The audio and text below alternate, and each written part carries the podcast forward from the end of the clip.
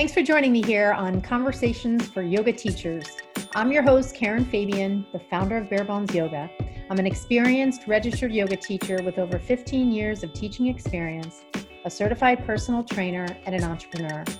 My mission is this to help you develop into a purpose driven, confident yoga teacher, one who truly understands anatomy and how to share it clearly and confidently so that you can help your students learn and as a result, grow your impact and connection. I strongly support and value the uniqueness of all individuals and provide a safe community where diversity is embraced. Through my mentorship and signature program called the Blueprint Learning Program, I help yoga teachers build their skills in the area of learning anatomy, and along with that, help them learn important business skills and personal development ways of being that will transform them into purpose driven teachers who make a big impact. On the podcast here, you'll get a blend of both anatomy learning, stories from teachers, interviews with others in the field, and a dose of personal development. For more information and to get on the wait list for any of my programs, see my website, barebonesyoga.com.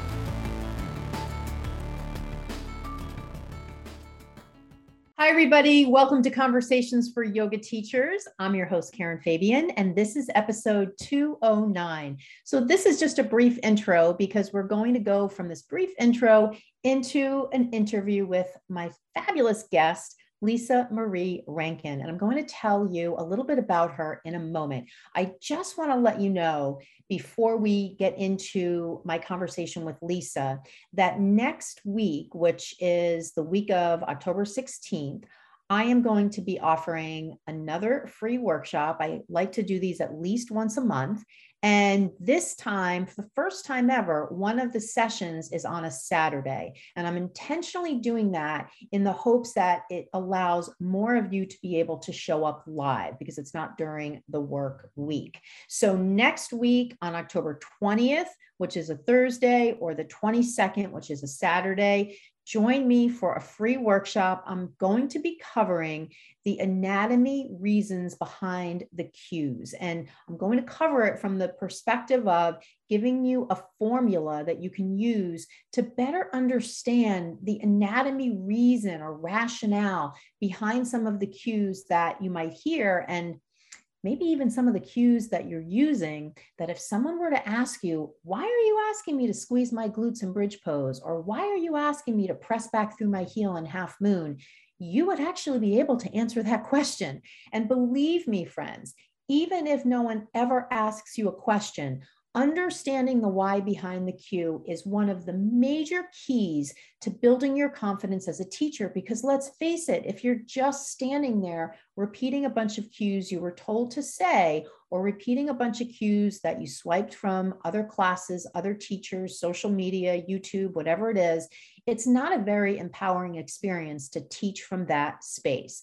So when you come to my workshop on the 20th or the 22nd, I'm going to walk you through a formula so you can better understand the why behind a cue you hear or a cue you're using.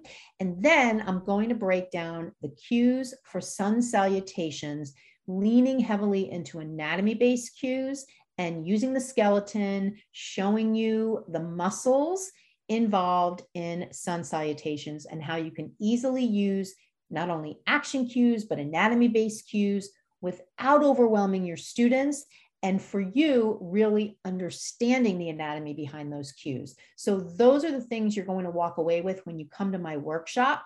So to sign up, just go to my website, go to the events page. The link is right there. My website is barebonesyoga.com.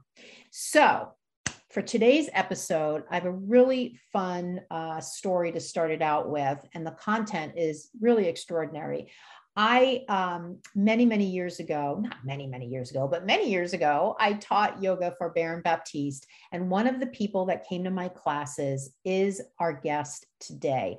And because we're both in the same entrepreneurial group and have a relationship with the same business mentor, Fast forward to a couple of weeks ago, she contacted me because she saw my name pop up in our Facebook group for entrepreneurs.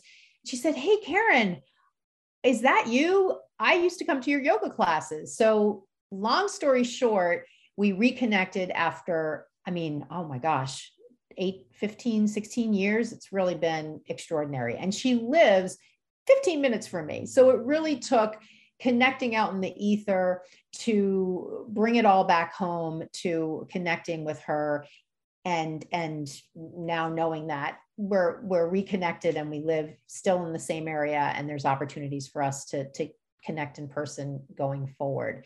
So as it turns out, she is also a yoga teacher and she has a background in Ayurvedic medicine and she um, coaches people on how to implement Ayurvedic techniques into their health and wellness routines. And she also has a passion for sharing lessons from the goddesses.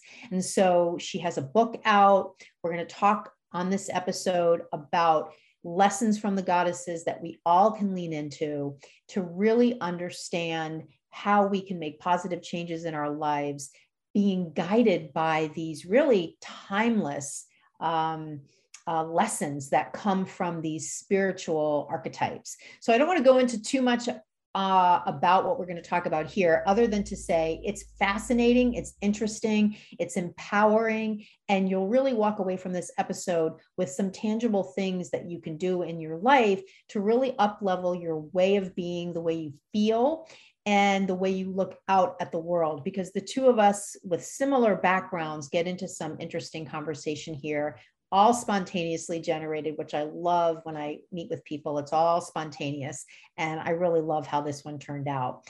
I'll also just reiterate you'll hear this at the end of the episode. Lisa's book is available on Amazon, on Barnes and Noble. It's in some bookstores, live and in person. So listen close. You'll get the details at the end about how to stay connected with her, how to purchase her book, and um, and and that'll kind of set the stage for you as you move now into my conversation with Lisa Marie Rankin. I hope you enjoy it. Hi there. Hey Karen, how are you? How you doing? I'm doing well. That is How are so you doing? Very good. I'm so glad that we have this like happenstance, our paths crossed. I feel like this was sort of just meant to be after all these years. I was trying to actually think when was the last time I saw you, possibly at the studio. It, it would have been at the studio, but it would have been a long time ago because I actually hadn't gone back to that studio since my daughter um, was born. Because then I just got busy and it was just too hard to get to Cambridge. I went to the Cambridge one, although I had been to the Boston one a couple of times. Yeah. I want to say like 2003 or four. My daughter was born in 2006. So it was just before yeah. 2006 is all I know. That is unbelievable. Well, it's just so interesting. You know, I was also thinking because we've been chatting for a couple of times to get this time set up, and I sort of forgot how we found each other again. And now I'm, of course, as we're speaking and before this getting together today, I remembered it's in in James's group. So I'm just so glad that yeah, I remember seeing your name on a post. I'm like, oh, her name looks so familiar. Right. And then it's like, I'm like, I recognize that name from Absolutely. the Baptiste Porter Square, the Baptiste Absolutely. studio. Oh my God. Well, whatever it was, whatever it took, I'm just really glad that we have this chance to to connect. And I'm super excited to talk about your book and what inspired you to write it. And um, I spent this morning doing a little bit of research and the reviews on Amazon are just fantastic. So I can tell that the book is, you know, really impacting people. So I definitely want to spend some time talking about that. So sure. to begin, maybe what would be helpful is I'll definitely do a little intro separate from this, which I'll tag on to the front.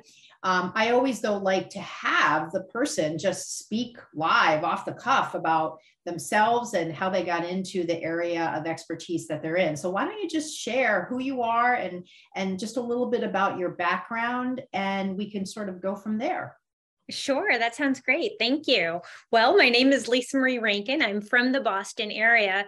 And it's interesting. I've actually always been interested in yoga and spirituality to some extent, but that wasn't always my path. I went to Bentley university. It used to be Bentley College when I was there. And I did more computer information design. I worked in financial services for about 20 years, really designing websites, user experience design. But I've always been very interested in yoga, spirituality. And a couple of years ago, um, I guess it was over three years ago, you know, I, I, was just feeling really uninspired. Like it was like just time to make a change. So I left my corporate job, which was really hard to do because it paid really well. And I actually really liked the people there. So eh, no one could understand it. Everyone thought I was having a midlife crisis. But I'm like, I'm just going to take a break, you know, be with the kids for a little bit. And I started to, I'm like, I'm going to write a blog. And I had always wanted to write a blog, but I just never, never did. And I'm like, I'm going to, I had recently gone through a divorce and, you know, I was in my early 40s. So I, I think at that time, sometimes when women connect with their 40s, it's kind of a time like, am I really doing what I want to do? Am I really like feeling like authentic? Because now that I work with a lot of women, it seems like a lot of women, like once they start to turn 40, there's kind of a call to come back more to yourself you might have gotten a little like little lost along the way i don't want to say lost but we get ourselves into whether it's relationships or careers that seem less intentional maybe as we get older and we're looking for a little bit more meaning and depth. So i wanted to write a blog and i'm like i'm going to write about goddesses and how to apply their wisdom to our everyday lives. And it's kind of interesting that i chose to write about goddesses because although i'd always been interested in spirituality i didn't actually know that much about goddesses other than like what I kind of gleaned from some different yoga classes. But, you know, I had read about Buddhism and I, you know, I listened to Marianne Williamson, of course, in Miracles. And I started to do research and I was just, there was something really that struck me just about all of these beautiful goddesses across different traditions.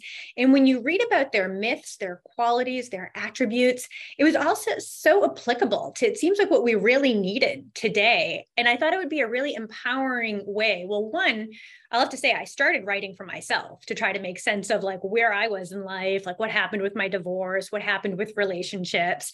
And it just it started to provide me with a framework of how to make sense with past, you know, to past events. And I thought it would be really inspiring for our other women to be able to kind of look and see how these myths, which are thousands of years old, are still very applicable to our everyday lives.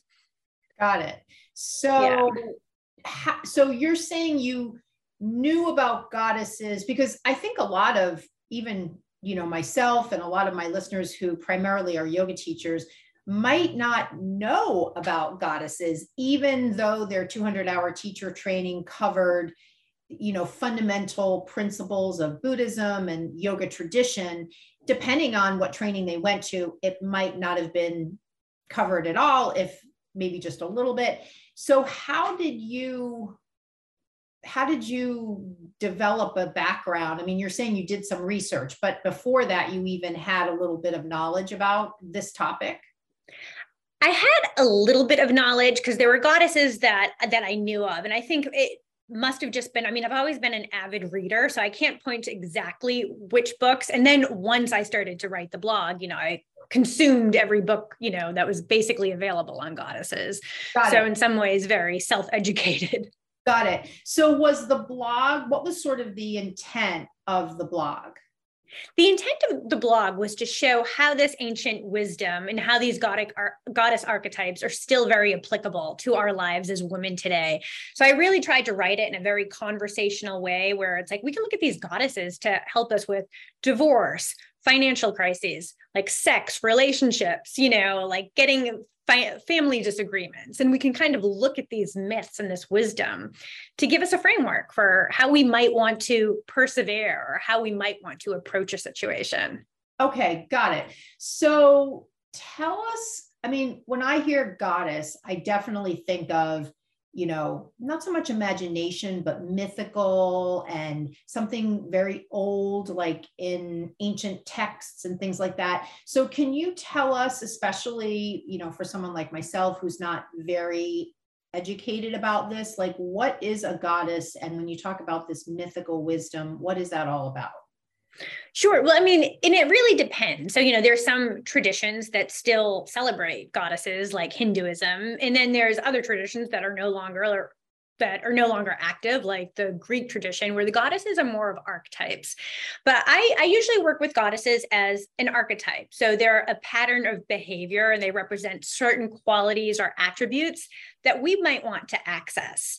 So I guess one way to look at it is like when we talk about the shadow, like, and I feel like that's kind of a, a big buzzword in the spiritual and community. We're often talking about the negative attributes that we may have, whether it's like jealousy, greed, you know, things like that.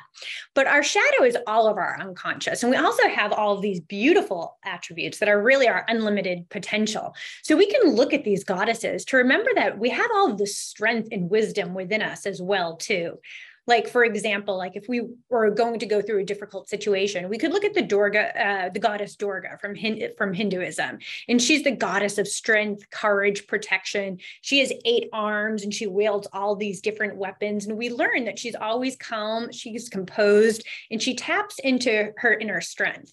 And we can kind of remember that we have our own inner strength and we have our own weapons, and we can kind of reflect on the goddess, on the archetype to to kind of cultivate more of those qualities that might have gone dormant in us. Got it. So when you talk about Hinduism and Greek and I'm sure maybe there might even be some Roman, you know, kind oh, of. Oh yeah, Celtic. I mean, there's thousands of goddesses. Okay. So you know, so African. You, yeah. When you go into it, do you sort of blend the different traditions and pick certain ones from different traditions as like I did, or something? Yeah, I mean, there's thousands of goddesses, and I'm sure they are all very beautiful. The ones that I've chosen to write about are just the ones that have resonated with me most in my life and the ones that I've done the research on. So, I mean, there's wow. just so many. So, different goddesses will resonate with, you know, with different people as well. Yeah, for sure. So, yeah. you're writing, let's I'm kind of curious how this all ended up in a book because you're writing this blog. I mean, certainly many, many people have blogs and not everybody gets a contract with HarperCollins to write a book. So tell us just from that perspective, how did this sort of snowball into that? So I got an email one day and the subject line was HarperCollins calling, you know, and the editor was like, you know, I, I stumbled across your blog and I really loved it. Would you ever be interested in writing a book? And, you know, of course, I was like, yes, I would love to. And I talked to her and we, you know, talked about the different ideas that we had. And then I wrote a proposal for HarperCollins and it came together really pretty quickly. I know I tell people that, and everyone's always like, that's unbelievable, you know, that's unbelievable. So it was really. How long ago was that? It was before COVID. So I must have oh. got that email maybe April 2019. Okay. Or no, August 2019, because it takes a while with publishing. Okay. So yeah, because I was curious, when did your book come out? April 2021. Okay, got it. Okay, I thought maybe it just came out. So, yeah. okay, so you get this email, which is amazing. She stumbled upon your blog. Yes, you can actually write because I'm sure many people would get that email and be completely daunted by the idea of writing a book. You were not, and you were able to do it, which is amazing. Um, so the book comes out, and tell us a little bit about how the book is sort of formatted. Like, what's the point of it? Does it highlight some of these goddesses? Tell us a little bit about that, and and who is it designed for? All women, any women, women of a certain age? Give me a sense of that.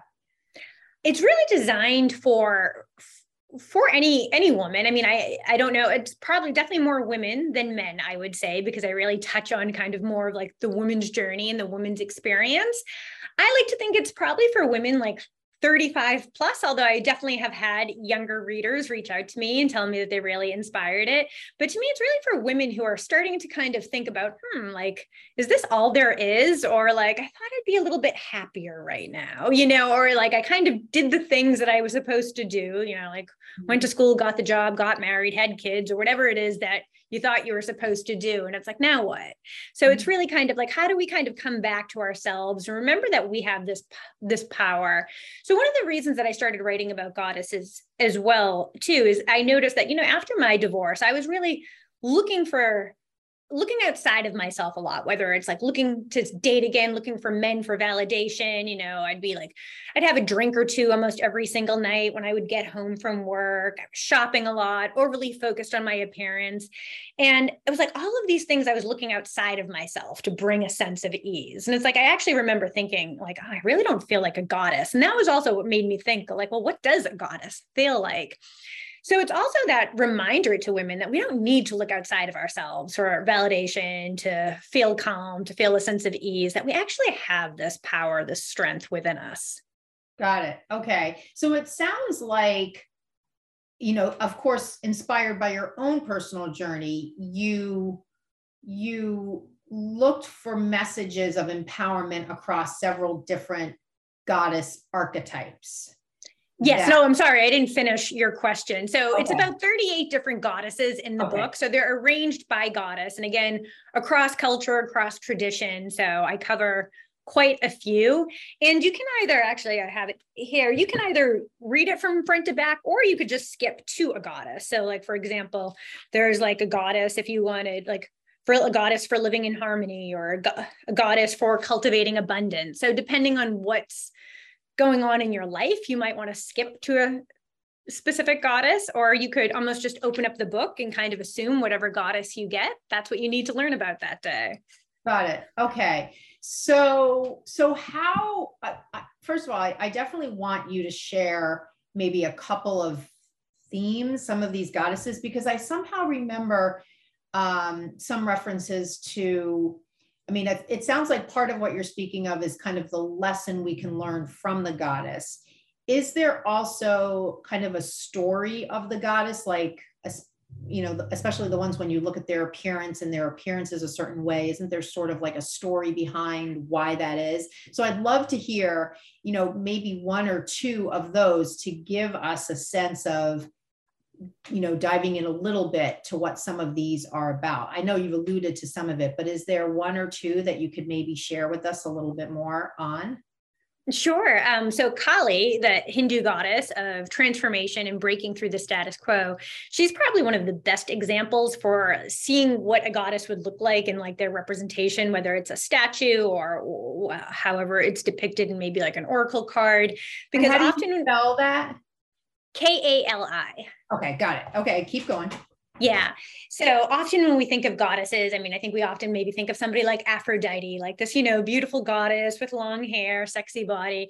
Now, Kali is like truly fearsome looking. She's dark blue. She has disheveled hair. She has like blood dripping from her mouth. She wears baby skeletons as earrings and she has like this belt of severed arms. And she's really, really fierce and she's a little scary. But they also say Kali is the mother that loves you the most. And also, we think of the goddesses as like love or creativity. And Kali is the goddess of destruction. And really, what I like to think about Kali is she might be the energy we feel when bad things happen, whether it's a divorce, maybe losing your job, maybe it's getting a bad health diagnosis. And really, what she's doing though is clearing down outworn structures that are no longer serving your growth. So you have the opportunity to rebuild your life in a way that might be more authentic to you. So just like there's creation, we also need destruction. So she's really that force where she wants you to live life fully. So when you're in that stale marriage or when you're in that uninspiring job and things start crashing down, that's Kali. Okay, interesting. And where does she connect to? Is she a Hindu? She's a Hindu goddess. Okay, got it. All right, so this is cool. Give give us another one. I love hearing the descriptions. Sure. So White Tara, which is a Tibetan Buddhist goddess, she is also um, she's a beautiful goddess, and she has eyes all over her. I can't remember the exact number. I feel like they're one, two, three, maybe eight eyes. So she has her two eyes and then the feet and hands. And she's just really a beautiful goddess because it's like giving and nurturing. And she's a bodhisattva. So really, she's like looking at everyone to eliminate suffering in the world and to promote healing. Okay, very cool.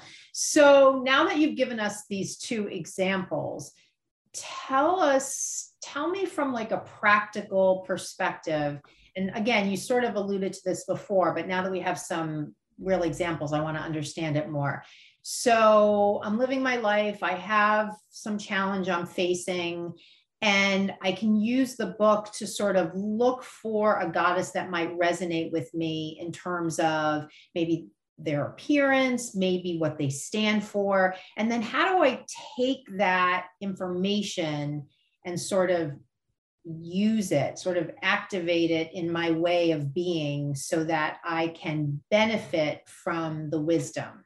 How do I? Sure. So I think part of it is just really understanding the goddess and understanding her qualities and attributes, and just remembering that you have those too. So just like we have the shadow with kind of more of the negative i hate to even say negative but the less desirable attributes we also have these all of these other beautiful qualities as well so uh, psychoanalyst carl jung had really he kind of defined the shadow in the term the collective unconscious and he has this beautiful quote that's like, you know, the world of gods and spirits is truly nothing but the collective unconscious within me. So we can look at these goddesses and just say, because they exist, we have that power too. So that's one way. It's just, and I think just recognizing that those are available to you. And it's something that, you know, you might not fail right away, but you can develop. And then in the book, I have meditations and journaling inquiries to start to kind of tap in and pull out like these failings where it's getting you to think a little bit maybe in a different way than you normally would. Like maybe remembering something that you've overcome in the past or you know looking at what is the situation you just got some bad news what what is it going to allow you to do that you weren't able to do before? So, as far as kind of inquiries of how you might want to reframe the situation or how you might want to kind of tap into those powers of the goddess that you do have to. Yeah, I, I really like that, especially when you use the word reframe. I'm a big um, NLP lover. I love neuro linguistic programming mm-hmm. and reframing is such a big part of that. And certainly the languaging that we use is always a tell as to how we're framing things in a particular moment. And I know when I coach yoga teachers, I really listen closely to the way they talk about their teaching, talk about the struggles they're having, talk about, you know, whatever we're talking about in our coaching session. And anytime I offer a reframe, it's like a big light bulb comes over their head, like, oh, I never thought to think of it like that.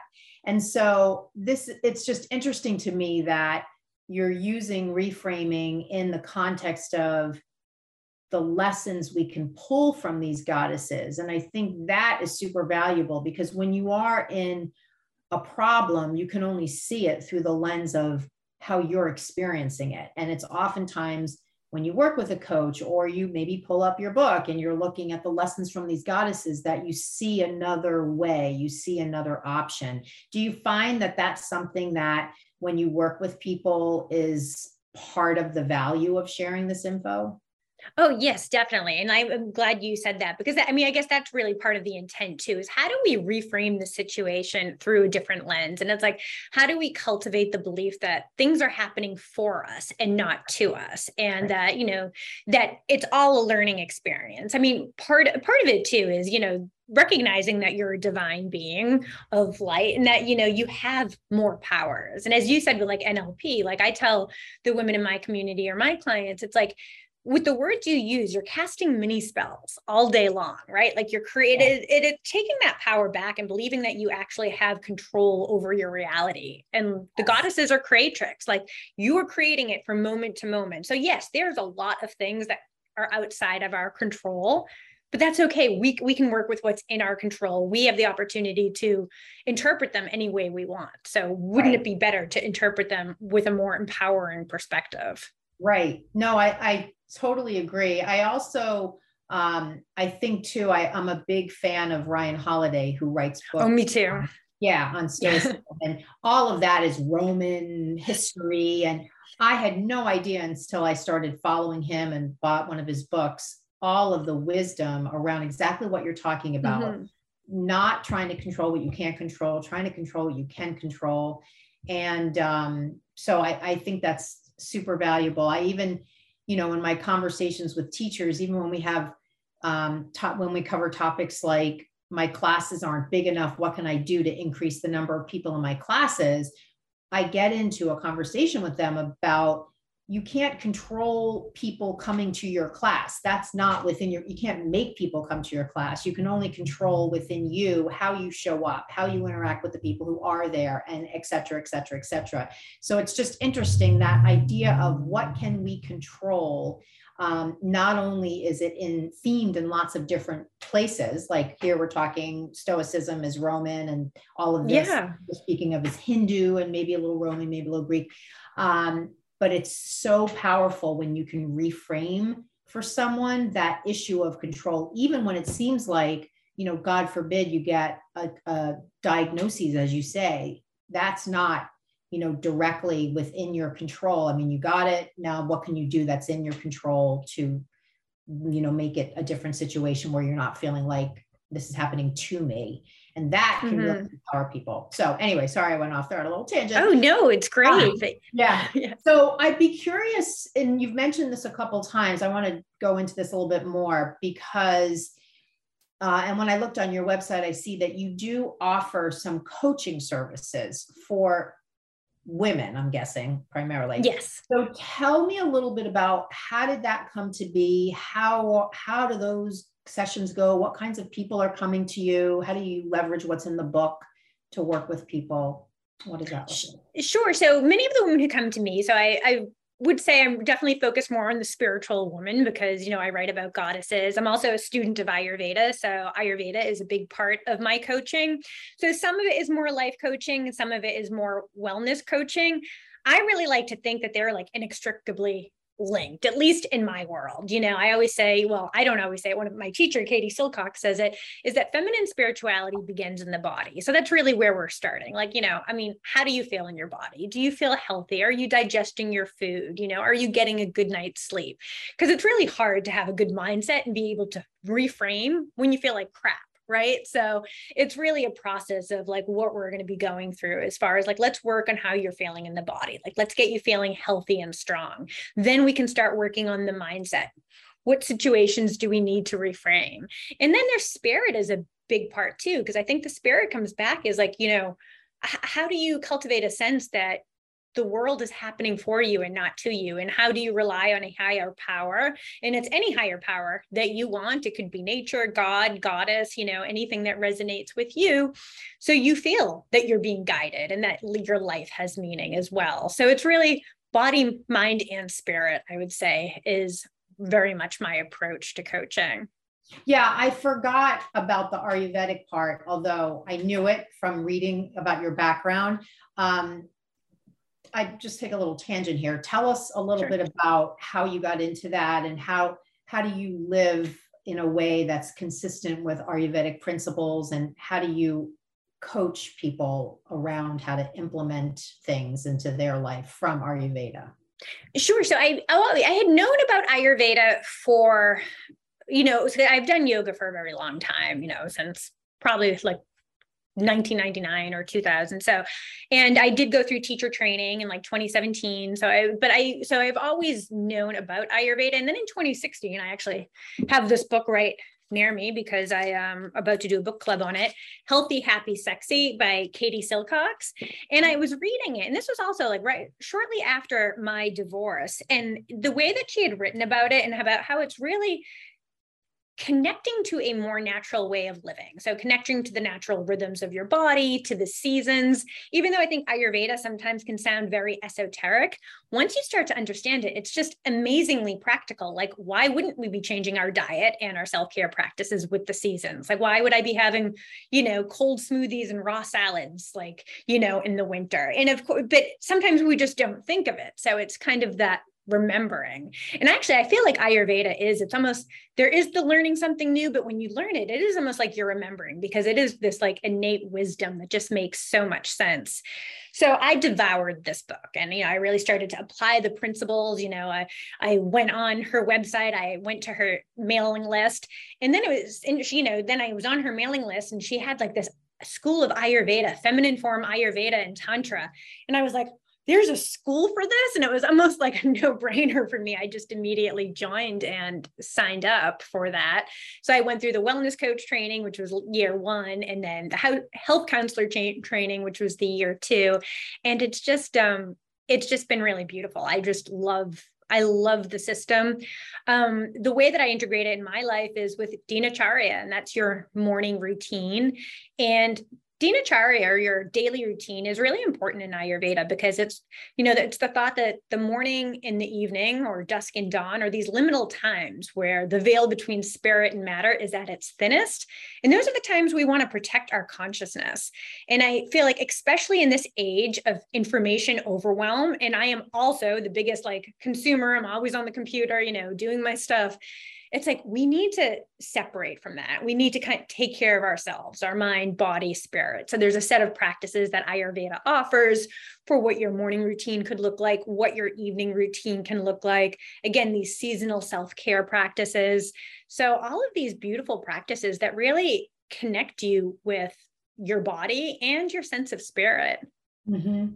I, I that idea I've never heard it um, stated in that way about the there's the thin what did you say? The thinnest the uh, veil uh, between like yes spirit and matter is at its thinnest during those oh times. I, that just gives me chills. And it's so true for me more in the morning than in the evening. Yeah. but i live with someone who has no mindset around this. So he'll come down in the morning and blast espn or not even be out of bed and be blasting cnn when i'm trying to get ready.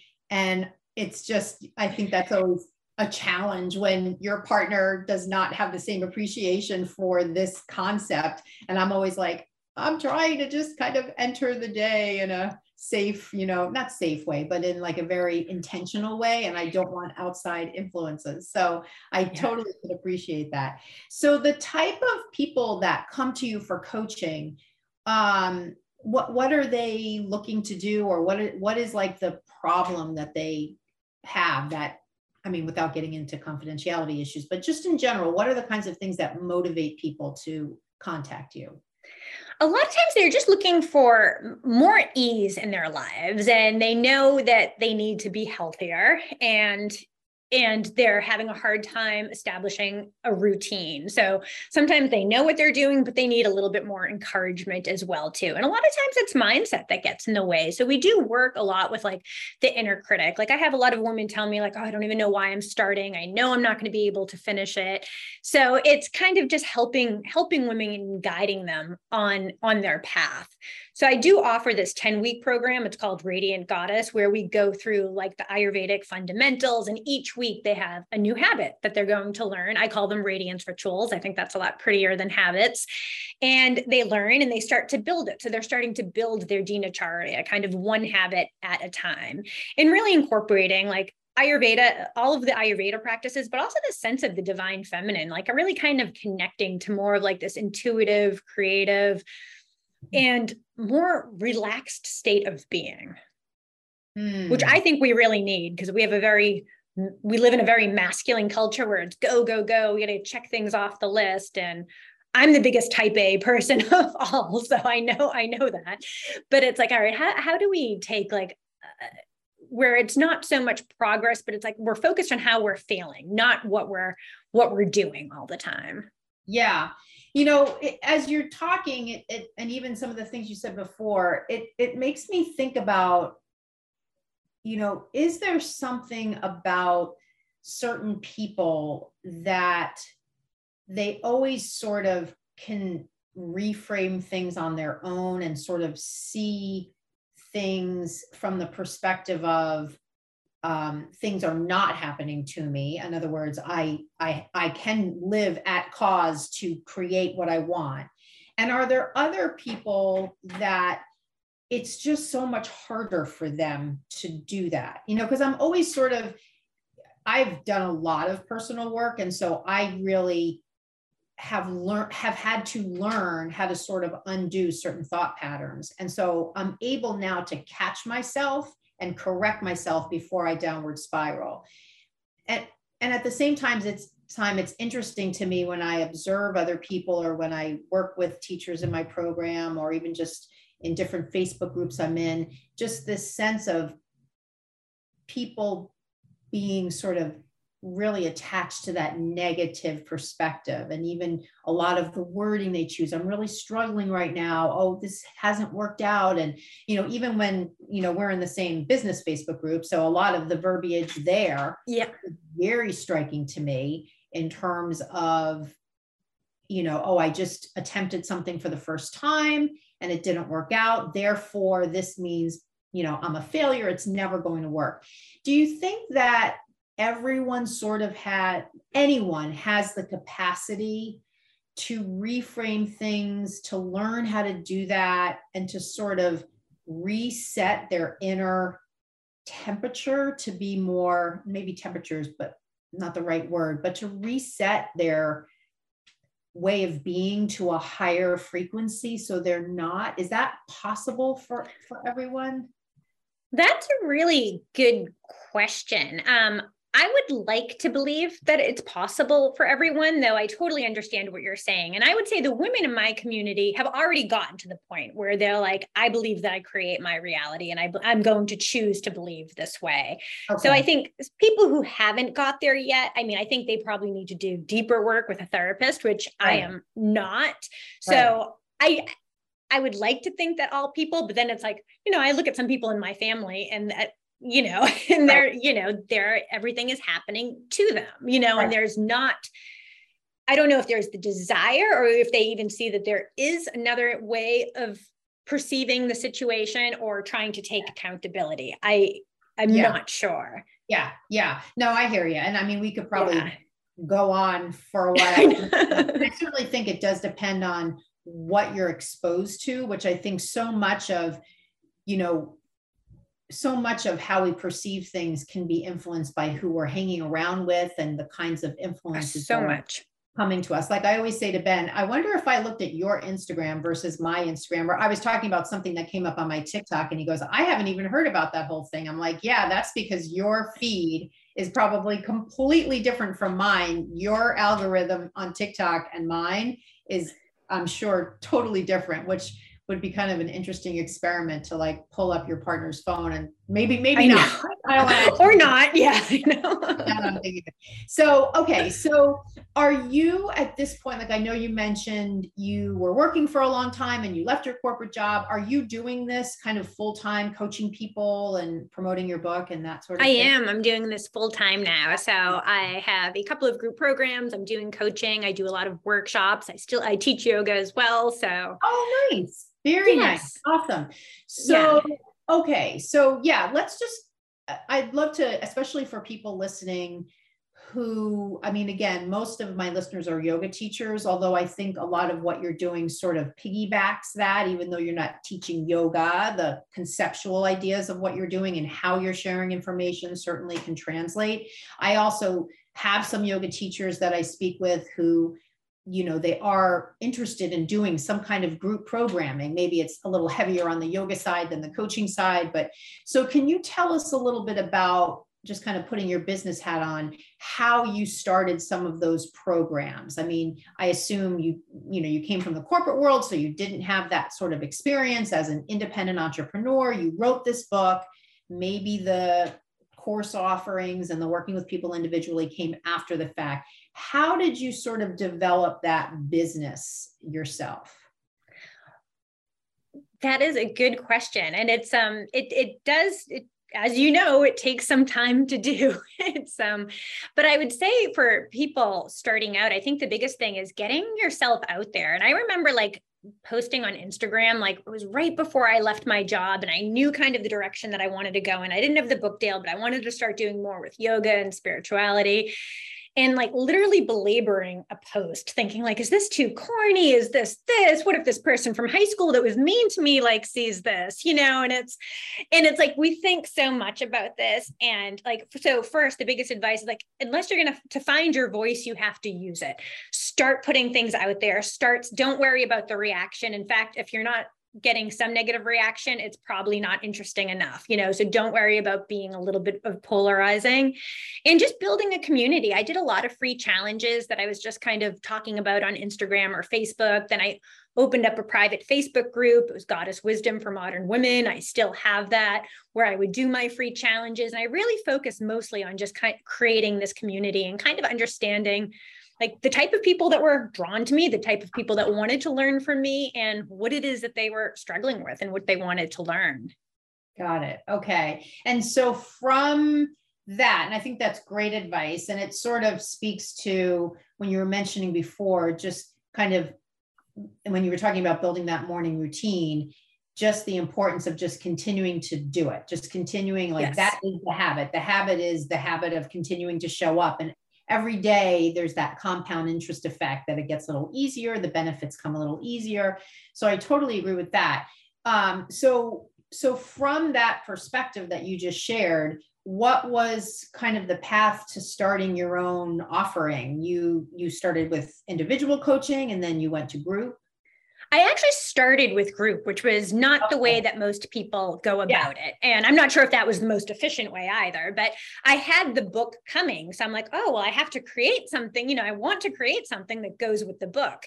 Yeah. So my first group, group program was basically called the Goddess Solution Masterclass after my book, where we went through five different goddesses and talked about them as an archetype. And we did some inner, you know, we went through really I say it's myth, Ayurveda, and ancient and modern practices. So it was really kind of a self-development program. So I started with that because I wanted to have an offering that went with my book that we could dive deeper into some of those concepts. Mm-hmm. Yeah. Although I, for most people, I think it would be better probably to start with individual coaching and really kind of get to understand like what it is that people, what problems they actually want solved. Right. Right.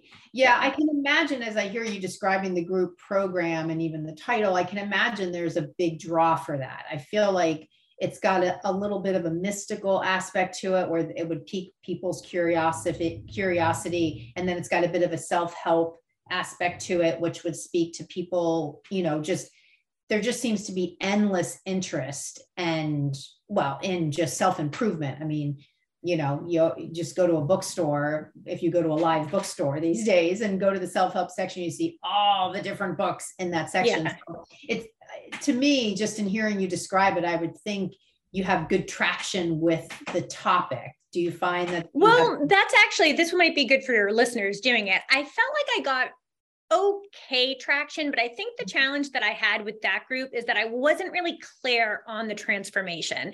So okay. it combines all of those things like the mystical elements and self improvement, but I wasn't clear that at the end, you'll have this. So right. with my most recent program which is ayurveda based that we can work on something tangible. Like this is how you're going to you're going to have more energy. You're going to digest your food better. You're going to have a flatter stomach. You're going to feel more at ease. And i think people can get around that. So i would say for your audience who are thinking of programs because like i said i thought like my goddess program was like the greatest thing. And we often think our programs are the greatest things. But unless you can like really articulate so you know I, have been thinking actually lately about how i want to reformat remessage that so it gives gives people something more specific that they understand that they're going to get at at the end of it. Got it yeah i mean i hear what you're saying there's kind of the objective changes that would be part of a transformation that come from the ayurveda side of things and then there's more the spiritual and way of being changes that come from the lessons from the goddesses, those yeah. might be a little bit harder to talk about in objective terms, although they are just as impactful. They are. It's just, I think it's it's harder, I think, for sometimes for people to understand the investment if it's not like, well, what specifically will change? Right, right, right. Um, do you have anyone i'm just thinking anyone that you i mean you've talked about your own personal journey and how you've leaned into the lessons from the goddesses to help you.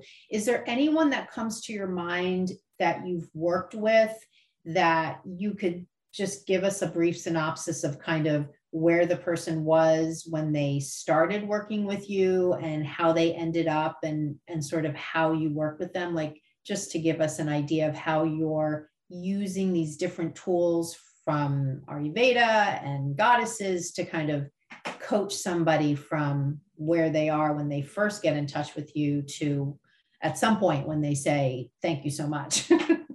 Sure. Yeah. And uh, one of my clients um, was really struggling with emotional eating. And, you know, part of it was she she had a young daughter and she she would always she would make these great meals for her family but then she would just kind of just eat throughout the day as well. Or she didn't feel that she was like, when we really got that it was a sense of self worth. And she actually even like, you know, had some experiences while we were coaching when she would go back home to her family.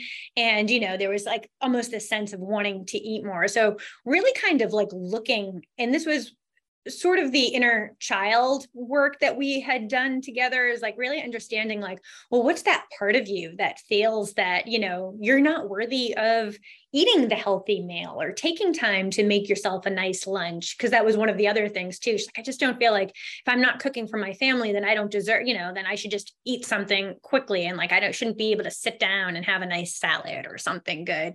So really working with that. And that was a really there were there were practical applications but it was also a very much of a spiritual journey as well as kind of looking at the self-worth and doing a lot of the way i work with a lot of my clients too is because i think i think there's definitely value in doing the work looking at how we got to where we got like whether it's the inner child or however we got to where we got. But i, I think the more powerful exercise is well who do you want to become like what's that version of you and how do we get you there? So it's nice to know where we get our hangups and whatnot right? But it's more of like how do we paint a picture for how you want to evolve and what you want your life to be like? And that's really what we did and we kept that picture in mind and you know we worked on different different tools, different ways of eating, like setting out a nice placemat, really taking your time to like eat mindfully, doing tapping exercises to validate the worthiness. And then she really ended, you know, went on to lose weight and she started her own home yoga program for kids and moms and stuff. So that was really beautiful. That's yeah, that's great. It sort of reminds me um the the book I have like dog-eared along with Marianne Williamson's Return to Love is the uh, I think it's called the Guide to Neurolinguistic Programming by uh, John Hubar is his name, and it's sort of like the eminent book on NLP. And he has since passed away, but the book's been, I think, even republished after his death. And he talks about, and I've talked about it on the show here, the well formed outcome, which speaks to exactly what you're talking about. So, yes, we can sort of acknowledge the past, and it's interesting and probably even important that we understand how that affects how we are today. Mm-hmm. Also, and almost more importantly, how are you going to get to where you want to get to? And the well formed outcome, which I've taken many teachers through, um, is is the defining of the process. So you're sort of not laboring and languishing in the shadow right. concept and all of that. You're kind of getting down to brass tacks. And I remember in several um, one-on-ones I've had with teachers where I take them through that process. One of the questions in the well-formed outcome is, what is preventing you right now to do what you want to do? And almost every time I ask that question, people burst into tears because they realize that the reasons they are throwing out there that are the no's to the things that they want to do or ways of being that they want to embody are such garbage that I just got chills just you saying that because it is it's just and, such and a amazing to me when I take people through these uh, through this well-formed outcome exercise and I always offer it as a one-on-one just for free if people want to do it because it's so interesting to see i mean it's interesting for me but for the person to be taken through this kind of five question interview. And it is exactly what you say it's coming up with that action plan that allows you to then get tactical with what are the steps i need to be taking and after you and as you start to implement those steps your feelings start to change. It's kind of yeah. like the action is changing the feelings rather than let me change the feelings first and then hope that i have the motivation to act. It's sort of going at it in a way that some people might say is backwards. Would you? Yeah actually i approach it with like let's do the actions first you know yeah. and it's like we need to we need to build some momentum. Like don't worry about how you feel right now. Like let's right. like let's move forward. Right. Because yeah your fa- your actions inform your feelings and we actually have a little more control over that so why right. wouldn't we start there? Right. but yeah i really love that pr- way of pr- approaching it. Yeah and i sort of feel like you know, I have a social work background and I've worked in different capacities as a social worker, but I'm definitely not considered a therapist and I would not hold myself out there as a therapist.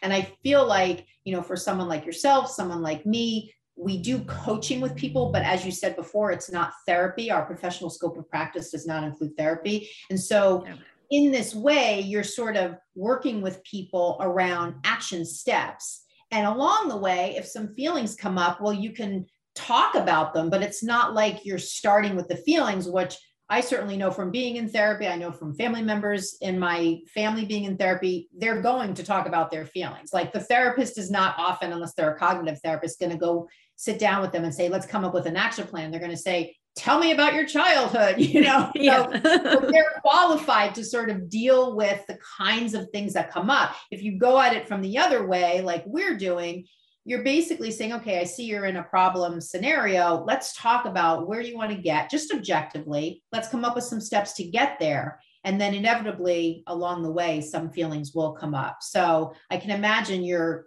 your folks that you are doing this one-on-one with are going through something like that. Yes, definitely. I mean, one of the first exercises that, you know, I, I lead my students in my group programs and my one-on-ones with is really like a sankalpa. So it's like creating this intention from your heart of like what what is it that you want your life to be or how do you want to fail? You know, and really kind of setting this intention. Like, you know, we do it like it's in the present moment. We're acting, you know, we're saying it as if it already happens, but creating this vision of like you've enrolled in the program or you've signed up for coaching. Like what what do you want? Like how do we get that? Because I think that's a big part. Like if we don't start something with intention, where are we going? So really right. defining that. And then we also have i have some like meditations where we're visualizing this future self. Like i like to call it like the inner goddess. Like in five years like where are you living? Who's in your life? Like even like what are you wearing? You know what's your energy like? Like how do we start bringing those down to today? To yeah. like your point like what's stopping you from you know from being like this now? Like yes you might not have the house in costa rica that's actually my vision but you know like how can we start bringing like that energy and you know that that vibe and the attitude today? Ah very true. Okay.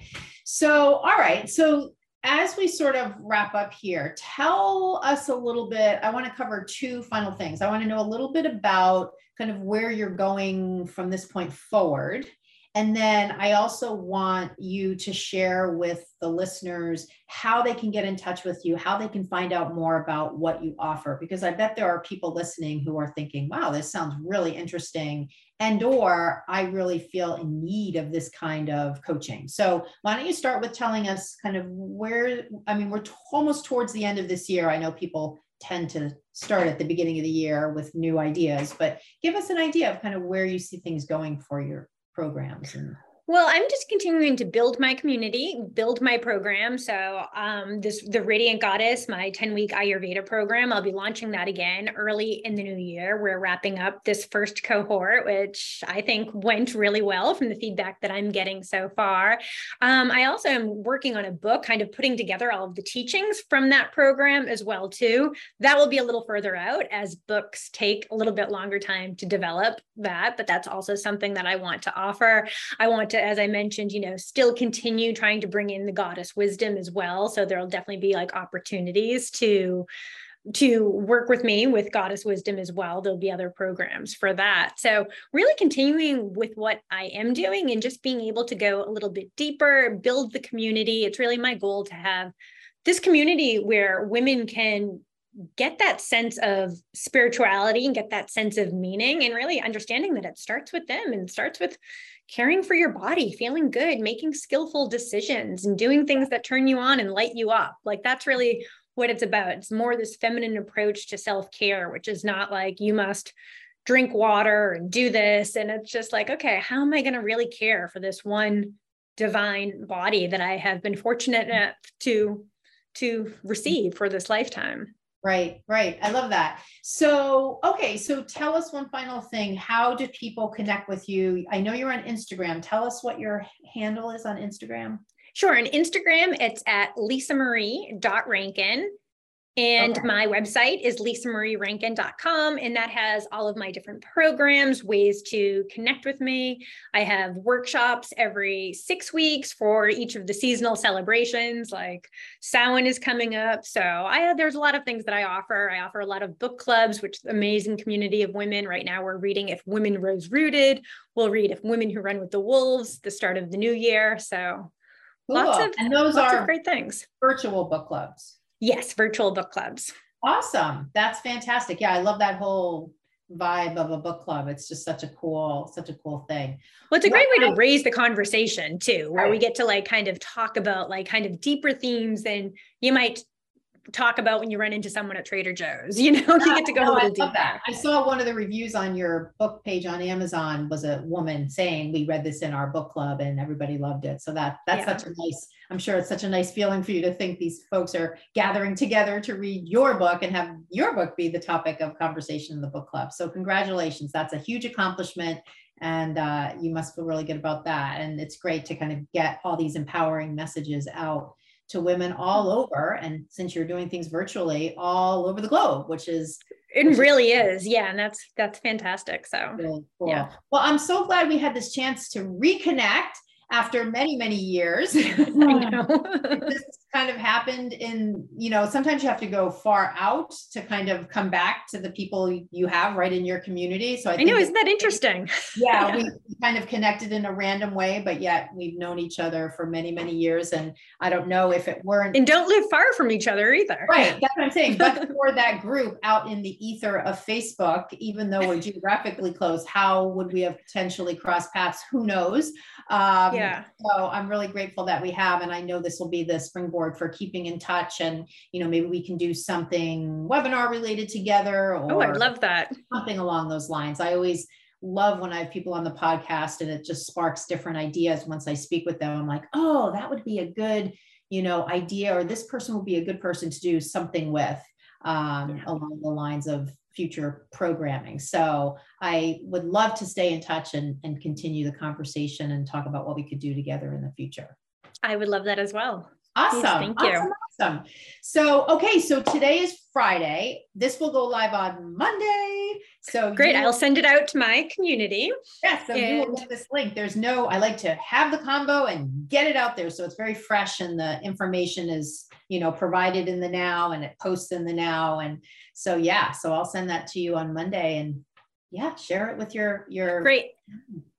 And so I was going to say, sorry for the delay in getting you the book. I had a crazy week with like the kids last week. I am so bad with the post office things, but it is coming your way for some anything that I have to actually do that like that's not email or yeah, computer. Yeah takes no, me about I, five I times longer. That. I, I, for teachers in my program, I have hard copy things to send them, an anatomy manual and a progress manual. And it's always like the pilgrimage to the post office. Like, okay, I have to go, like, you know, please have this go well and pack everything up. And especially if you live out of the country, I'm filling out the customs forms and everything. But I oh, always I make it like a pilgrimage. I'm gonna go to the post office, I'm gonna go to Starbucks after, I'm gonna, you know. oh, I love it make yeah. it a process. So, and then that's what it is. But, um, but of course, send it, and I can't wait to get it and read it. And also tell the one last thing: tell the listeners how they get your book. I guess Amazon is that the primary way people.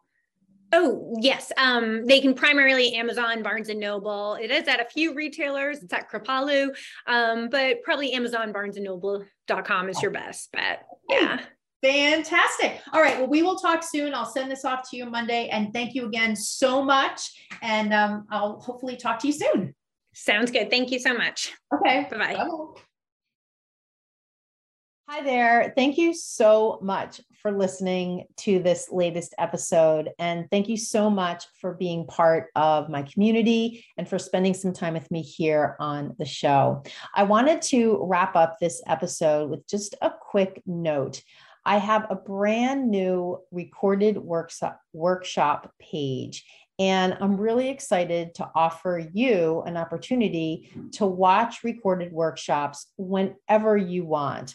I have the first installment of a workshop on the page on the website, and it is a short workshop all about how to give effective cues. And so, all you need to do to watch this free workshop is go to my website, barebonesyoga.com, and you'll see the listing in the drop down for recorded workshops. When you click that page, you'll see on that page the link to sign up to watch that recorded workshop.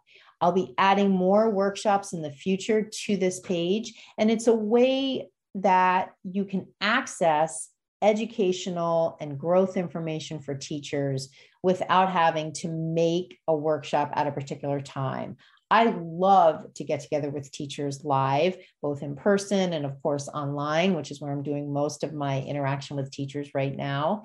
However, I appreciate that sometimes people can't make a workshop or the time doesn't work for them or they're in a different time zone. So I want you to know that this page can be a resource for you so that as you're out there and you have questions about different things or you have maybe a half an hour or 45 minutes that you want to devote to your continuing education as a teacher, you can just go to my website, pull up this recorded workshops page, and there will be resources there for you to take a look at. And all of the workshops that I share are all designed at number one, giving you information, and number two, giving you the skills that come from getting that information. It doesn't do you any good if I'm just giving you information on anatomy. If I don't show you how you can use it in your teaching to grow as a teacher, to grow your impact, then it's really not very useful. So, all my workshops will have that dual focus sharing a little bit, and then showing you how to apply it. So I hope you'll check that out. If you have any questions or feedback, definitely let me know. Just send me an email, Karen at barebonesyoga.com. Thank you so much for listening to the show, and I look forward to hearing from you. Namaste.